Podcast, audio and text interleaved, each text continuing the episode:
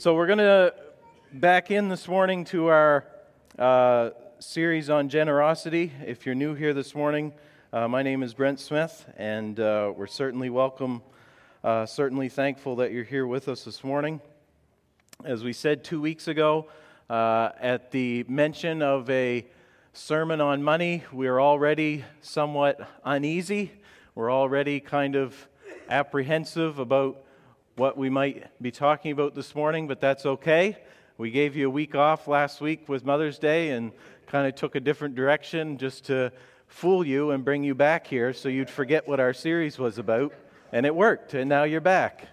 And we'll do it again next week at the weekend away. But it's difficult uh, sometimes to talk about money. And as we said, uh, dealing with issues about money is dealing with issues about trust, dealing with issues about control, identity, acceptance. And we had that illustration about uh, ripping the hair out by the roots. It can be painful, uh, but the result is beautiful. Okay? So we're going to continue to talk about money this morning. You're uneasy, and that's okay. Uh, so let's pray, and uh, we'll continue to ask God to do uh, a greater work in our lives through this series, okay? So, Father, we are uh, thankful for your presence here with us. We're thankful for your word that we can uh, dig into and be challenged and be changed by your spirit. And uh, we just pray that you would do that this morning. We don't want to just be hearers of your word, we want to be doers as well. And so we pray, Father, that you'd come meet with us as we go through your word. In Jesus' name, amen. So, before we jump in this week, I just want to remind you of uh, what we looked at two weeks ago, which is really our, our foundation for generosity, which is the richness and the generosity of God Himself. And sometimes through our experiences in life or whatever, we begin to think that maybe God is poor, that He's stingy, that He's a, a coupon clipper, that He doesn't want to give anything away, but the reality is is that God is a rich and generous God. We are saved by a generous God to be a generous people. He's rich in glory, he's rich in grace, he's rich in mercy, he's rich in kindness and patience. He's rich in steadfast love and faithfulness in the Trinity. He is rich relationally. We said that every box you would want to be rich in, he checks that box. And not only is he rich, he's generous and he continually gives of himself. We talked about him giving us just the unbelievable amount in just his common grace from the sights and the sounds and the smells and the tastes that we experience every day uh, to his goodness with everything, with our families. And on top of that, I stumbled across this verse the other day. Let's let this just just blow your mind in thinking about the generosity of God. It says that God so loved the world that he gave his only Son, so that whoever believes in him shall not perish but have everlasting life. Isn't that amazing? I don't know if you've heard that one before. Maybe you've heard it too much. and from there, he just continually eternally, abundantly gives to his children. And that's the rock that we stand on. And so any talk about our generosity has to be built on the foundation that we have a rich and generous God.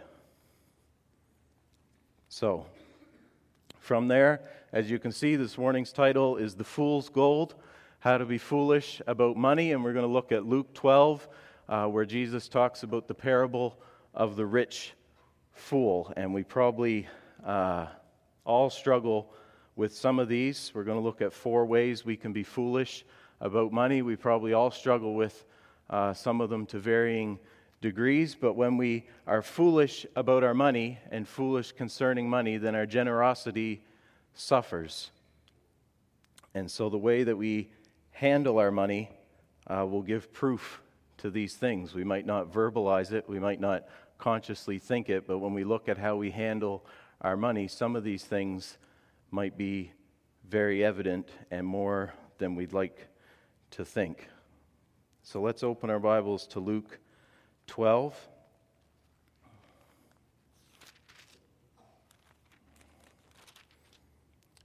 And we'll begin in verse 13. Luke 12, beginning in verse 13.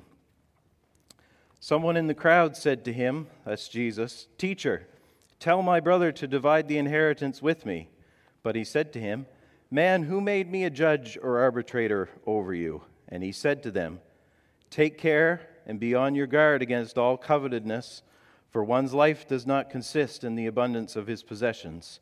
And he told them a parable, saying, The land of a rich man produced plentifully, and he thought to himself, What shall I do? For I have nowhere to store my crops. And he said, I will do this I will tear down my barns and build larger ones, and there I will store all my grain and my goods. And I will say to my soul, Soul, you have ample goods laid up for many years. Relax, eat, drink, be merry. But God said to him, Fool, this night your soul is required of you and the things you have prepared, whose will they be?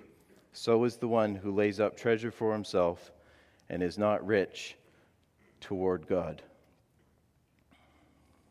So, just to notice when you go through the parables of Jesus, and specifically the ones that address money, in your heart, your heart is probably going to want to throw in what I would call some yeah buts, okay?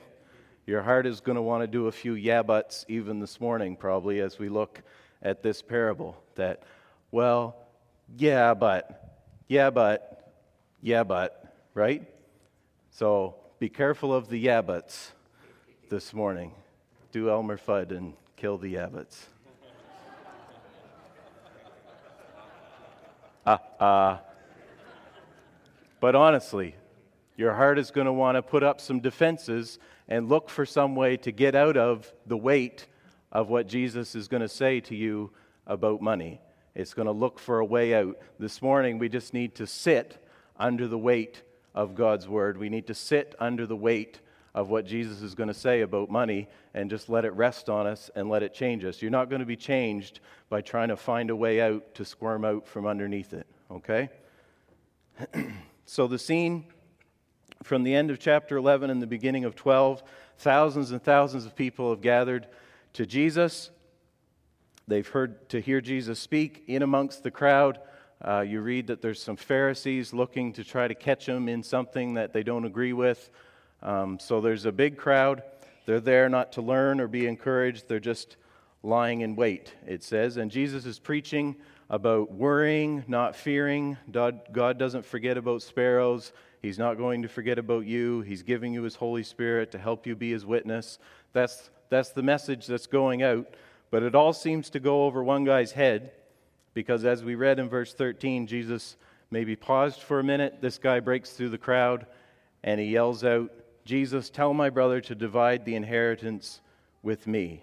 Jesus' teachings weren't getting through because this guy had one thing on the brain, which was money, money, money.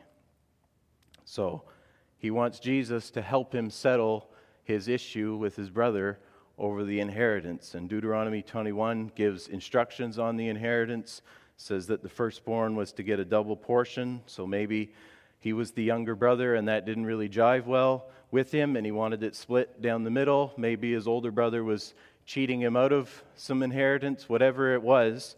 He's coming to Jesus um, to try to get it settled. And we can all probably relate. We see many examples of that even today. Nothing really reveals the greed in our heart than when there's free money to be split up, right? And we see instances where families are divided over the mother's spoon collection or the cherry wood end table, all those foolish things, and families can just break up. Free money does a crazy thing to people. Whatever the situation was, this guy brings it to Jesus, and he's not asking to make a fair judgment. He's asking Jesus to bring the squabble into his favor. Okay? He's not saying, Jesus, look at this situation, and I want you to judge fairly. He's saying, Jesus, here's the situation, work it so I get mine, is basically what he's saying. And like many have sadly done through church history and still do today, he wants to use Jesus for monetary gain. He wants to use Jesus to get uh, his riches. And so that's really our first way to be a fool about money is to try to use Jesus to gain it.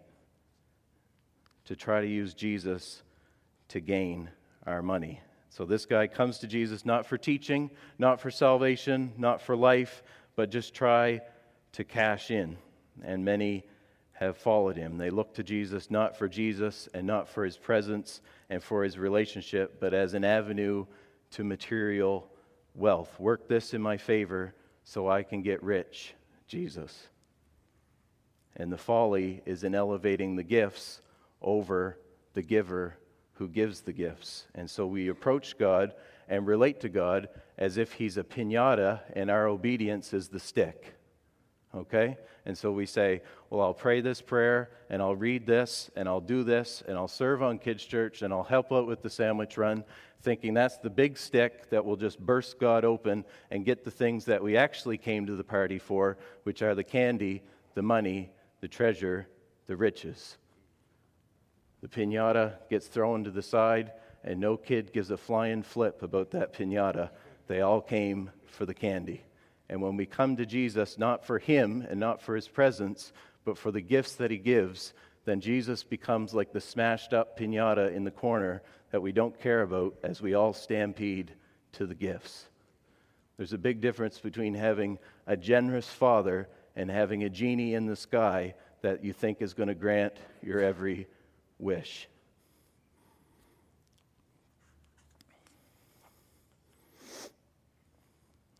God is a rich and generous God who pours out his infinite love and wisdom and grace and mercy and kindness and patience to his children for our good. And he's promised to meet our daily bread.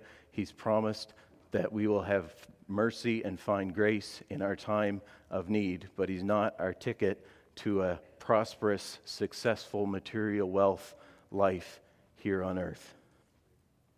So, two weeks ago, uh, we had a great discussion about this at our life group, uh, just talking about because God is rich and generous when we give beyond our means, when we tithe, when it doesn't look like the money will be there for the other things at the end of the week, we can trust Him to take care of us because He's a rich and generous Father. Seeing God as our generous Father unlocks our generosity Seeing God as a genie in the sky only feeds our selfishness. We need to see God as our generous Father and not as some Santa God that just fills our list as we check off all his good things that we need to do. Jesus didn't promise us prosperity. In fact, he promised us trouble. He promised that the world would hate us, but he did promise never to leave us or forsake us. We come to Jesus for Jesus. Whom have I in heaven beside you? And there's nothing on earth I decide, I desire beside you. My heart and my flesh, my bank account may fail, but you are the strength of my heart and my portion forever. As a deer pants for flowing streams, so my soul pants for you. My soul thirsts for God, not for money, not for success. My soul thirsts for the living God. We need to come to Jesus for Jesus. And we see when Jesus comes, when this guy comes to Jesus in this way, Jesus isn't having it. He just tosses the whole thing aside.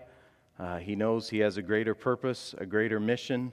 Uh, one commentary I read said Jesus came to bring men to God, not property to man. He knew what his calling was, he knew what reason the Spirit of the sovereign Lord was upon him.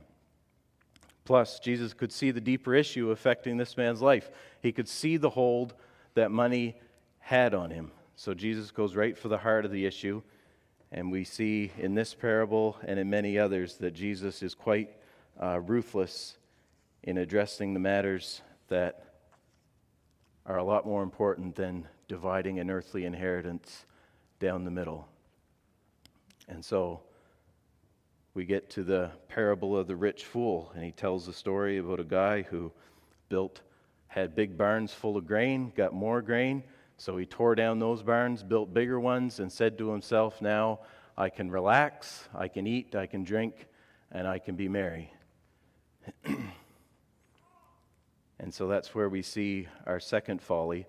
And if there's a lie we've sunk our teeth into the most, is probably this one. It's that my money is mine to be used for me, to bring me enjoyment, to bring me pleasure, to bring me satisfaction, to bring me security. And money really is my toy to play with and make me happy. I'll turn my money into bigger barns, nicer cars, granite countertops, iPads, iPhones, dresses, shoes, watches, jewelry. I'll turn my money into whatever I want and do with it whatever I want to make me happy to make me, to bring me some enjoyment.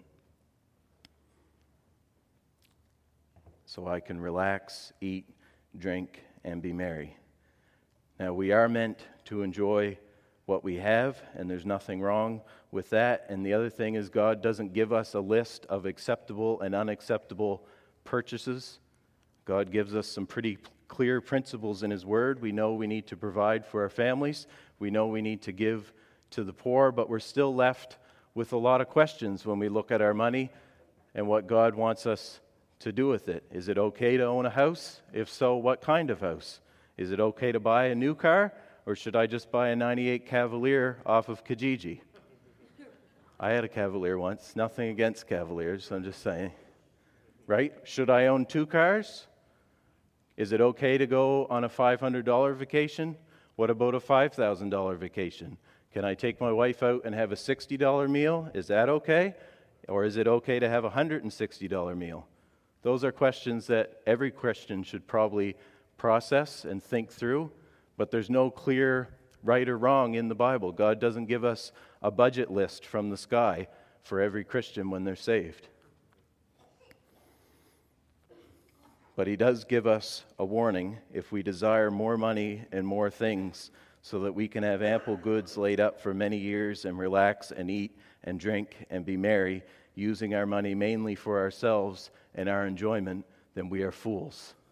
That's the warning that he gives us through this parable.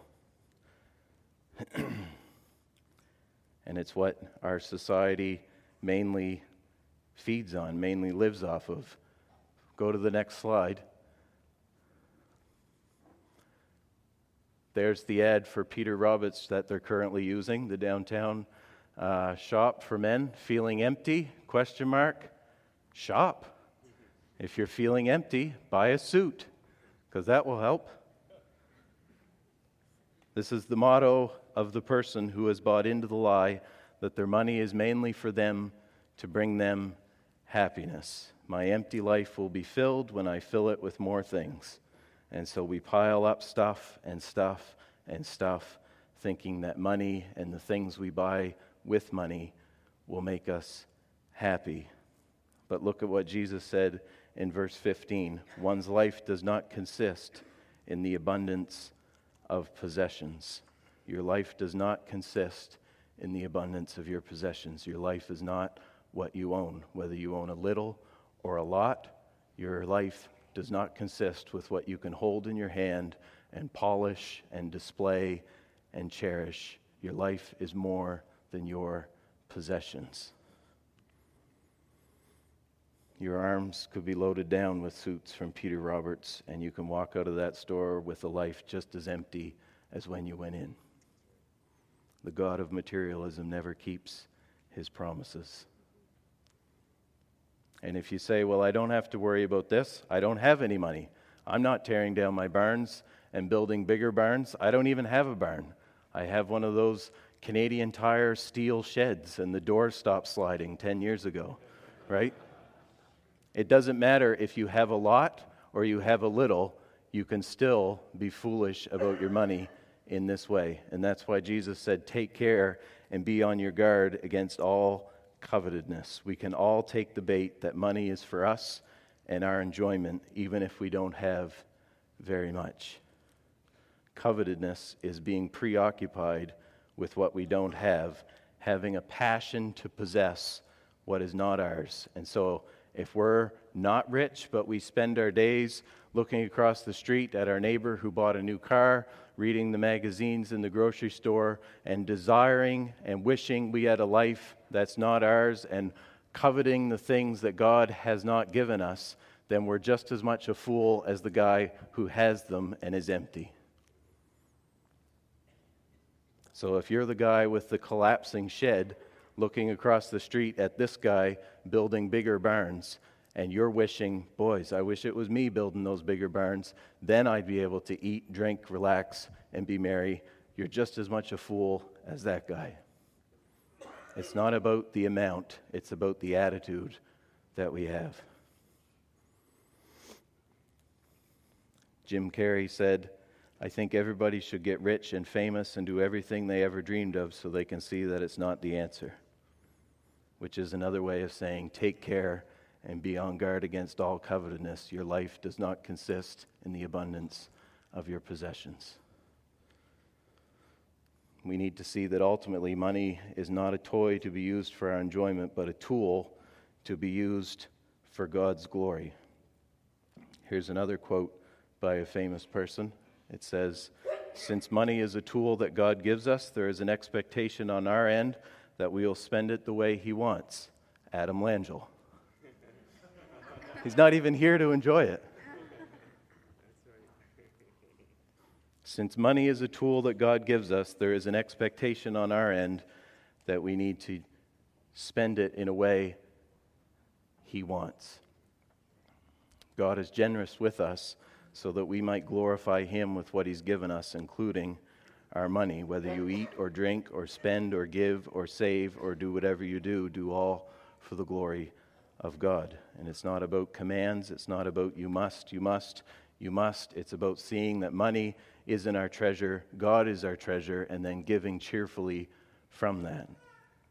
The rich fool saw his money and his prosperity mainly for himself. And when you read in the parable, six times in a few short sentences, he says, I, five times, my. It's all about him with no concern for anyone else.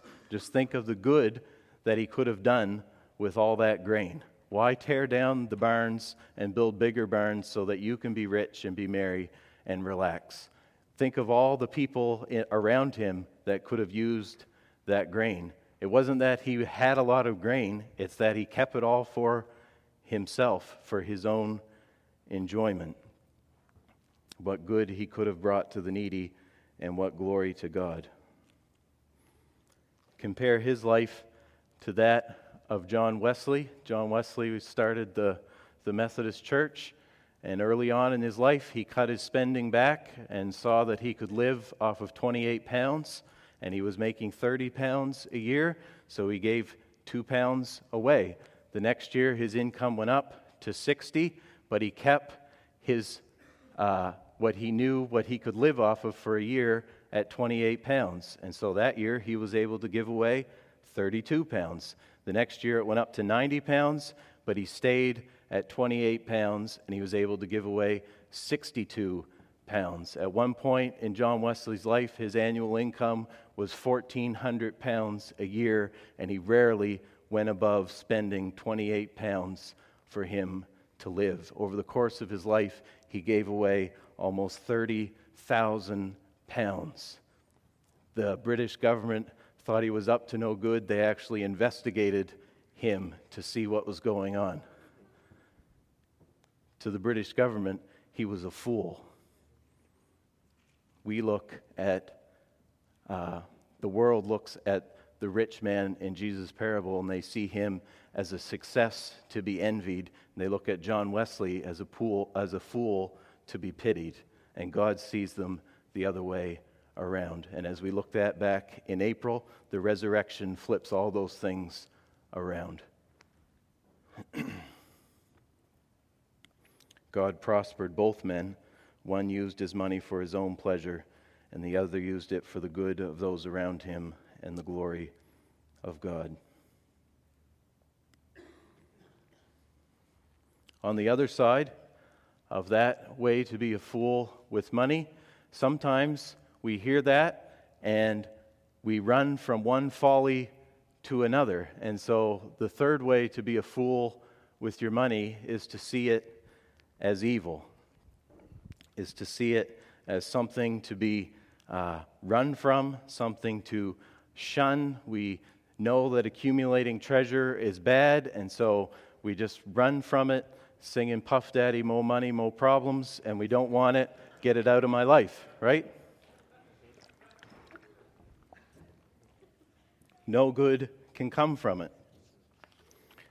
And maybe sometime in your Christian life you've thought, you know, you just read some things that Jesus says and you says you say, you know, maybe I should sell off everything that I own and just live in intentional poverty. Maybe I'm alone, but sometimes it goes through your head. You just think, man, maybe I should just, maybe the monks got it right and we'll just sell off everything and live in intentional poverty. It's what we see in the lives of, say, St. Francis of Assisi. Him and his disciples saw money as so evil they refused to even touch it. They weren't even allowed to touch it. St. Francis of Assisi said it should be shunned as if the devil himself. That's how they viewed money. A more subtle form that is popular today is minimalism. The less you have, the better you are. And, you know, you can, if it isn't essential, you shouldn't have it, which is, works out really good for the minimalists because then they can decide what is essential as they sit in Starbucks with their MacBook and write it on their blog. Ho! I'm not saying, I'm just saying.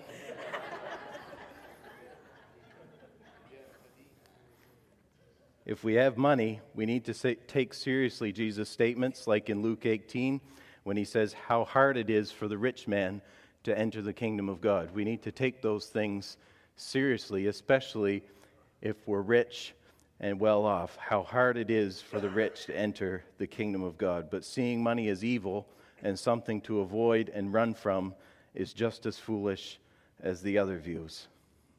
Notice that Jesus says nothing negative about the man's prosperity. God calls him a fool not because he's rich, but because of what he does with his riches. Paul says in 1 Timothy 6:10 that the love of money is a root of all kind of evils. It is through this craving that some have wandered away from the faith and pierced themselves with many pangs. It isn't money that's evil, it's money love that is evil and can cause you to walk away from your faith and bring you a lot of pain. Money by itself is morally neutral. People are not, right? So money is like many other things in the world. We can all sit around a campfire and we can roast marshmallows and we can have a great time building community together, and the fire is good. And arson can take fire and burn down a whole community, and fire is bad. But it's not the fire, it's whose hands it's in. I don't want fire in my hands, but it's not money that's the problem, it's the person with the money. So if you feel that this isn't you, that you're not foolish about money in this way. Oh, I don't see it as evil. You know, the question to ask yourself here is how quick are we to condemn a Christian who has a house that's bigger than ours, or goes on trips that we don't, or spends money on things that we would never spend money on, or has a nicer car than we do?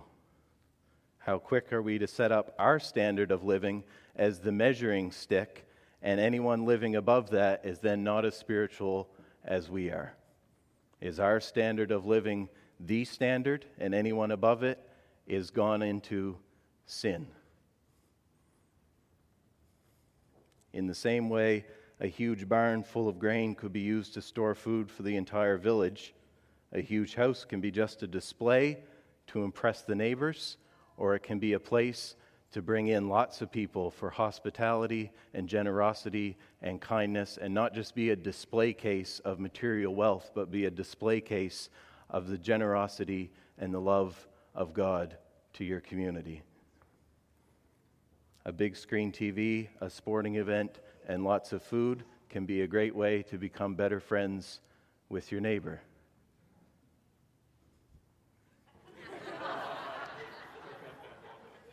A hot tub can be used for baptism, right?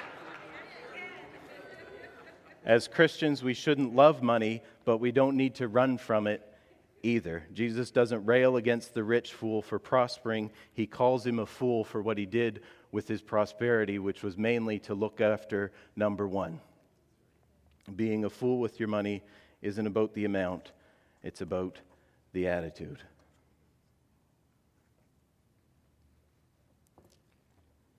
And the last thing that we can be fools about money is that we can think God isn't concerned about it at all, which is really the foundation that the others are probably built off of, and it's probably the greatest way that we can think wrongly about money is that God isn't concerned with it at all. It's to separate money from the other things in your life.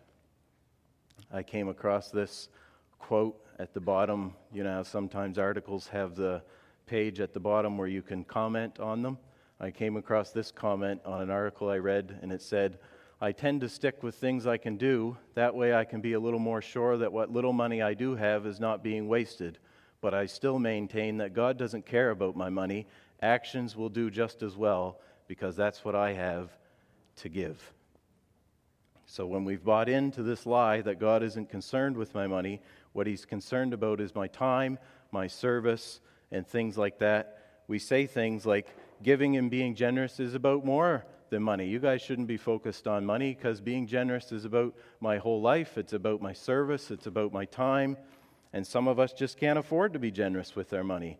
But what I can be is I can help out in kids' church, or I can help out with Move Team, or I can help out here, and I can help out there. And I consider that to be my giving. That's how I can be generous. Now, it's right to think that giving and being generous is about more than just money. We do need to be generous with our time. We need to be generous with our homes and what we have. We need to be generous with our talents and our service. But trying to replace being generous with our money with being generous with things that we should already be generous with doesn't work. And you see the folly of it when you flip it on its head and the person says, Well, sorry, Jody, I don't have to help out in kids' church. I tithe. Sorry, I don't care about the sandwich run. I give $200 a week. I don't have to do a thing. I can just sit here, and as long as I put my envelope in the basket, that's like my exemption note from all t- types of service. Right? That's what it is flipped on its head, and both ideas are false. If we think that God is more concerned with how we give our time than how we spend our money, we need a bigger view of God because the truth is, God is big enough to care about both. God's big enough to care about what you do with your money, and He still has the focus and the attention to be concerned with what you're doing about your time. He's big enough to be concerned about both areas of our lives. In this parable and in many other parables that Jesus taught, God is concerned with what we do with our money. He's concerned a lot.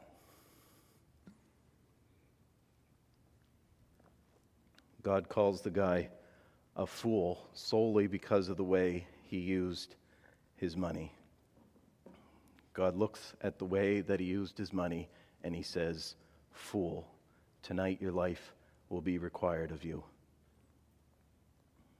A fool in Psalms and Proverbs is a guy who lives like there's no God. So this man was spending his money as if God didn't care, in fact, as if God didn't exist. He might have been a devout Jew, he might have been a religious man who prayed and went to the synagogue, but the way he handled his money showed that he really believed that God didn't exist. He was a fool. On the flip side, flip over a few pages to Luke 19. In Luke 19, we see the flip side of what happened here to the rich fool. In Luke 19, Jesus goes to the house of a tax collector named Zacchaeus. And Zacchaeus experiences the love and the forgiveness of a generous God. And he says in verse 7 or verse 8 And Zacchaeus t- stood and said to the Lord, Behold, Lord, the half of my goods I give to the poor, and if I have defrauded anyone of anything, I restore it fourfold. And Jesus said to him, Today salvation has come to this house, since he also is a son of Abraham. For the Son of Man came to seek and to save the lost. He didn't take him through a foundations book, he didn't take him through a 12 week discipleship course based solely on how he handled his money and his response to money. Jesus said, Salvation has come to this house. Just looking at how he was generous now with his money, that his hand, so tightly gripped on money, had been loosened because of the generosity and the forgiveness and the love of God. Jesus looked at him and, without a doubt, without question, said, Salvation has come to this house. Zacchaeus was saved by a generous God, and he became a generous person. He wasn't saved because he was generous. He met with Jesus, he ate with Jesus. We don't know what the conversation was, but he saw something of the love and the generosity and the forgiveness of God, and he stood up, he repented of his sin, and he was a generous man. We put in our membership handbook there's nothing as unchristian as a solitary Christian. Well, there's nothing as unchristian as a stingy Christian. When we see the generosity and the love that God has poured out on us, we should be overflowing with generosity to those around us. When we look at Zacchaeus, when we look at the rich guy who built bigger barns, looking just at their attitudes and actions with money, Jesus pronounced one man a fool and the other a child of God. He is concerned with what we do with our money. Should be our utmost concern not to be fools with the money that He's given us. And when I look at these texts, the question I ask myself this week, and the question that you should ask yourself, is that when Jesus looks at my money, and He is looking, would he declare me a fool, or would he say, Salvation has come to this house? Would he call you a fool, or would he say, Salvation has come to this house?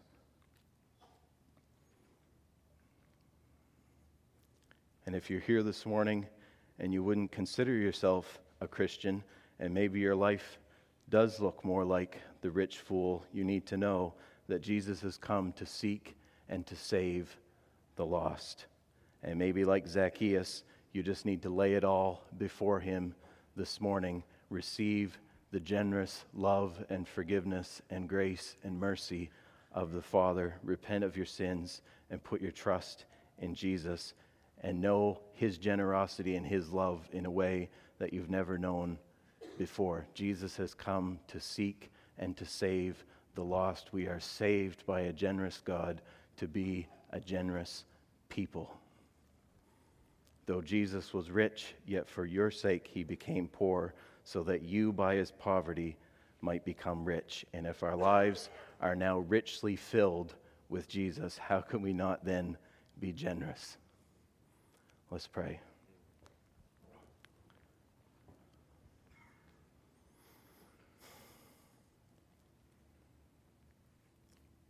Father, we don't know how to appropriately relay back to you the love and the generosity and the grace that you've shown us. But it's our desire in our heart not to be the rich fool, spending our money that you have given us only on ourselves. Our desire is to be a people overflowing with generosity. To do that, we need your spirit, we need your help, we need you to pour your love into our hearts. And so we just ask, Father, that you would do that, that we would know more and more of your great love, your generosity, your forgiveness, what you've done for us. And we want to be changed by your word. We want you to say of us, of what you said of Zacchaeus, that salvation has come to our house. And so we pray, Father, that you would help us. If there's anyone here that doesn't know you, we pray that your Spirit would be working on their lives. We want to see uh, them respond in the same way that Zacchaeus responded that you have come to seek and save the lost, that they know that no matter what they've done in their past or how they've spent their money or what else they've done, you are standing ready and able to forgive and change them. And so we pray for that, Father. We pray for your presence. Continue to help us, we pray. In Jesus' name, amen.